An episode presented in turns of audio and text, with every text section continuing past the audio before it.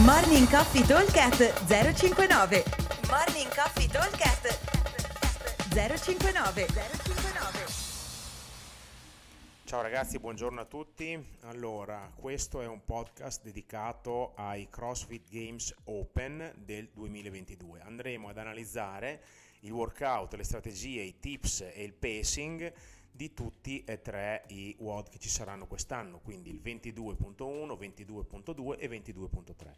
È una cosa che faremo, eh, partiamo con gli open, ma eh, l'idea nostra è quella di farlo anche per le varie gare locali che ci sono, sia per quanto riguarda le qualifiche, sia per quanto riguarda i WOD della gara vera e propria, se, eh, quando ci sarà.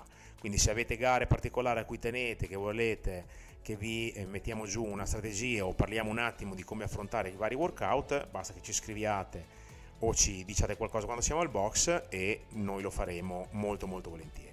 Ok, fatto questo preambolo andiamo a parlare del WOD 22.1. Allora, il WOD 22.1 l'avete già probabilmente provato venerdì, eh, chi ha voluto farlo comunque dovreste averlo visto, è un AMRAP di 15 minuti dove andremo a completare massimo numero di volte, quindi, eh, per 15 minuti appunto 3 wall walks, eh, 12 dumbbell snatch alternati e 15 box jump overs. Allora tutti e tre gli esercizi sono esercizi che in un modo o nell'altro abbiamo già fatto ma hanno delle piccole particolarità. Allora partiamo dai wall walks mentre gli altri anni eh, c'erano delle misurazioni da fare sulla spalla e tutto, quest'anno i wall walks prevedono delle misure standard, uomo e standard donna. Intanto la fase diciamo più vicina al muro è 10 pollici, la, la, la, la, riga più vicina al muro è 10 pollici, quella che deve essere toccata con le mani mentre si va verso il muro. Quella più lontana è 60 pollici per gli uomini e 55 per le donne, cioè 152 cm uomo e 100 38 cm donna. Questo cosa significa? Che eh, gli atleti più piccoli sono un po' svantaggiati, ok? Perché dopo vedremo come affrontare bene i wall walks. Per quanto riguarda i number snatch, l'unico cambiamento che è stato fatto, ma è già da un po', eh, che non ci sono più vincoli su dove viene il, la, cambiata la mano nel, nell'alternanza del dumbbell. Eh, per cui lo posso fare appena ho completato la rep, sopra la testa, posso farlo davanti al viso, posso farlo a terra, non ci sono problemi quindi questo è un po' un vantaggio per evitare di, di, di, avere dei vincoli sul cambio che creavano un po' di casini nel giudicare. E il terzo esercizio sono i box jump over, quest'anno è stata messa la regola che non è possibile farli pliometrici, cioè è obbligatorio fare lo step down e questo cambia un po' le carte in tavola sui box. Allora, intanto parliamo di wall walks. Wall walks eh, abbiamo detto che ci sono le due distanze da rispettare, la partenza è con le mani sulla riga più lontana, almeno le dita che toccano, petto a terra, coscia a terra e prima di spostare la mano devo avere entrambi i piedi sollevati e attaccati al muro. Quindi cosa dovrò fare? Dovrò fare una specie di eh, piegamento all'indietro, quindi quando facciamo allungamento facciamo sempre cane cobra, andremo a fare il cane che si stira però con le gambe leggermente piegate, porto su un piede, porto sull'altro e comincia ad indietreggiare fino ad arrivare alla riga. Il ritorno è esattamente eh, alla, al contrario, cioè porto le mani avanti finché non toccano la riga, appena le due le dita hanno toccato la riga davanti lascio scendere i piedi come meglio credo. Allora, la cosa importante è non tanto eh, la velocità, ma quanto il passo, perché comunque si arriverà a fare un numero che va dai 7 fino ai 10 giri e quindi sono un bel po' di ripetizioni di wall walk che vanno a tassare tantissimo le spalle. Dobbiamo concentrarci sul numero di eh, passi fatti con le mani per arrivare alla linea sia quando andiamo verso il muro che quando torniamo verso il muro, verso la parte lontana. Diciamo che bisognerebbe farne meno nel ritorno perché c'è un po' meno controllo, devo solo andare in avanti, appena tocco mi lascio cadere. Il top sarebbe riuscire, che, riuscire a far sì che gli uomini, ma anche le donne, eh, almeno non quelle basse basse, facciano 4 passi per andare indietro e 3 passi per avanzamento. Se le dimensioni contano, quindi un uomo un po' piccolo, una ragazza non troppo alta, probabilmente questi numeri all'inizio si riescono a tenere, dopo saranno 5 passi a tornare indietro e 4 ad andare avanti verso la fine della rep.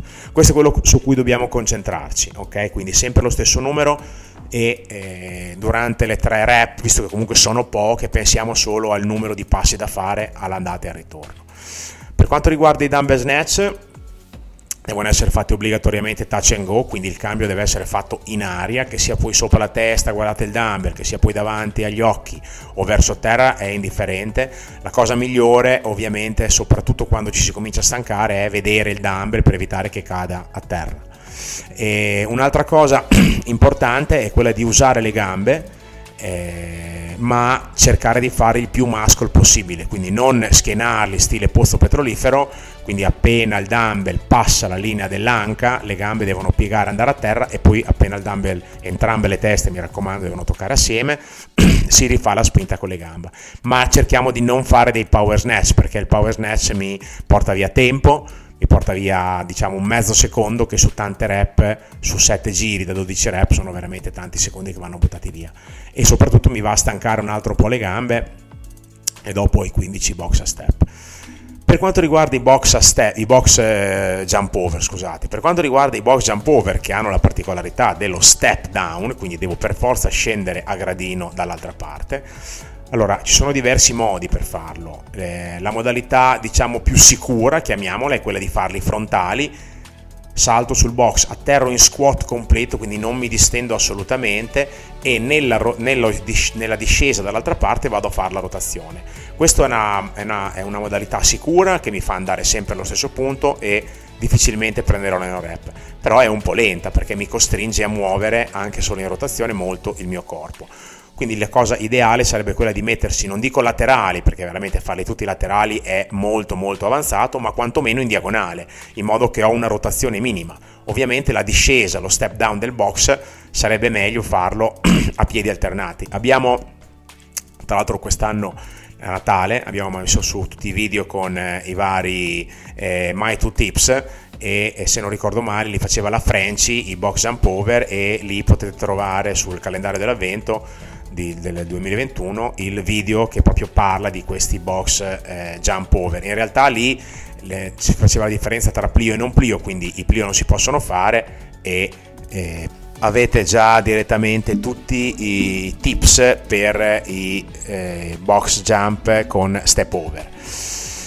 Allora, per quanto riguarda invece il timing, i tempi, allora diciamo che dicevamo dai 7 ai 10 giri, questo deve essere il nostro riferimento. 7 giri vuol dire girare ogni 2 minuti e 0,5, ok? Quindi fatto abbastanza con calma. Eh, 8 giri significa girare ogni 1 minuto e 50, 9 giri ogni minuto e 40, 10 giri chiaramente ogni minuto e 30. Allora considerate che come tempo di lavoro ci dovrebbero volere circa 20-25 secondi per fare i wall walks 25 secondi per fare i dumbbell snatch e 30 secondi per fare i box jump over. Questo è come il tempo di lavoro. Poi ci dobbiamo mettere un po' di tempo di transizione, che deve essere comunque breve perché deve essere tutto uno in fila all'altro, e un po' di tempo di recupero e probabilmente anche un po' di rallentamento durante magari gli ultimi giri. Quindi insomma. Eh, per, questi sono diciamo, i tempi che dovremo cercare di rispettare per stare dentro ai round prefissati. Un altro consiglio che vi, posso, vi possiamo dare è quello di non considerarlo come un AMRAP, ma di battezzare il vostro numero di giri, ovviamente vuol, vuol dire conoscersi bene, magari fate prima di partire un paio di giri per capire con, con calma, cioè con calma, con, con, recupero tra uno e l'altro, per capire un po' il pacing, in modo da capire se il vostro fisico, la vostra mh, mm, condizione in questo momento vi permette di gestire un round in 1 minuto e 40 piuttosto che 1,50 o 1,30 o quello che sia. E in base a quello calcolate i round, in modo che eh, evitiamo il fattore pascolata che negli AMRAP c'è sempre, che quando uno comincia i 15 minuti sono molto lunghi e comincia un po' ad andare in giro, a guardarsi intorno, a mettersi il gesso che non serve e tutte quelle altre perdite di tempo che ci fanno portare via, ci fanno mandare via i secondi senza renderci conto. Quindi consideriamo i round, io domani lo voglio fare, voglio fare 9 round, comincio a ragionare sui 9, quindi mi faccio delle tacche, eh, mi aiuto, prendo il mio compagno che mi aiuta, mi dice i tempi sui 9 round, mi scrive i tempi, così eh, se vedo che riesco a starci dentro e magari facendomi aiutare mi danno qualche tips che riesco a stare dentro bene ai round, che siano poi 7, 8, 9 che mi ero prefissato, negli ultimi 3 minuti provo a dare un filo di gas e a dar tutto. Nell'ultimo minuto ovviamente le transizioni non ci devono essere, dovete essere proprio dei ninja eh, su tutto, provare a tirare, tirarsi il collo per finire al meglio possibile. Ok? Allora, se vi è piaciuto fateci sapere se è una cosa che apprezzate questa tips and strategy degli open che ehm, per noi è un bel progetto e speriamo di portarlo avanti per moltissimo tempo. Fateci sapere se riuscite a migliorare lo score, se l'avete già preparato o se siete riusciti a stare nel planning che, avete, che vi eravate prefissati, eh, nel caso sia la prima volta che lo fate. Ok? Vi aspettiamo al box e come solito buon open a tutti. Ciao!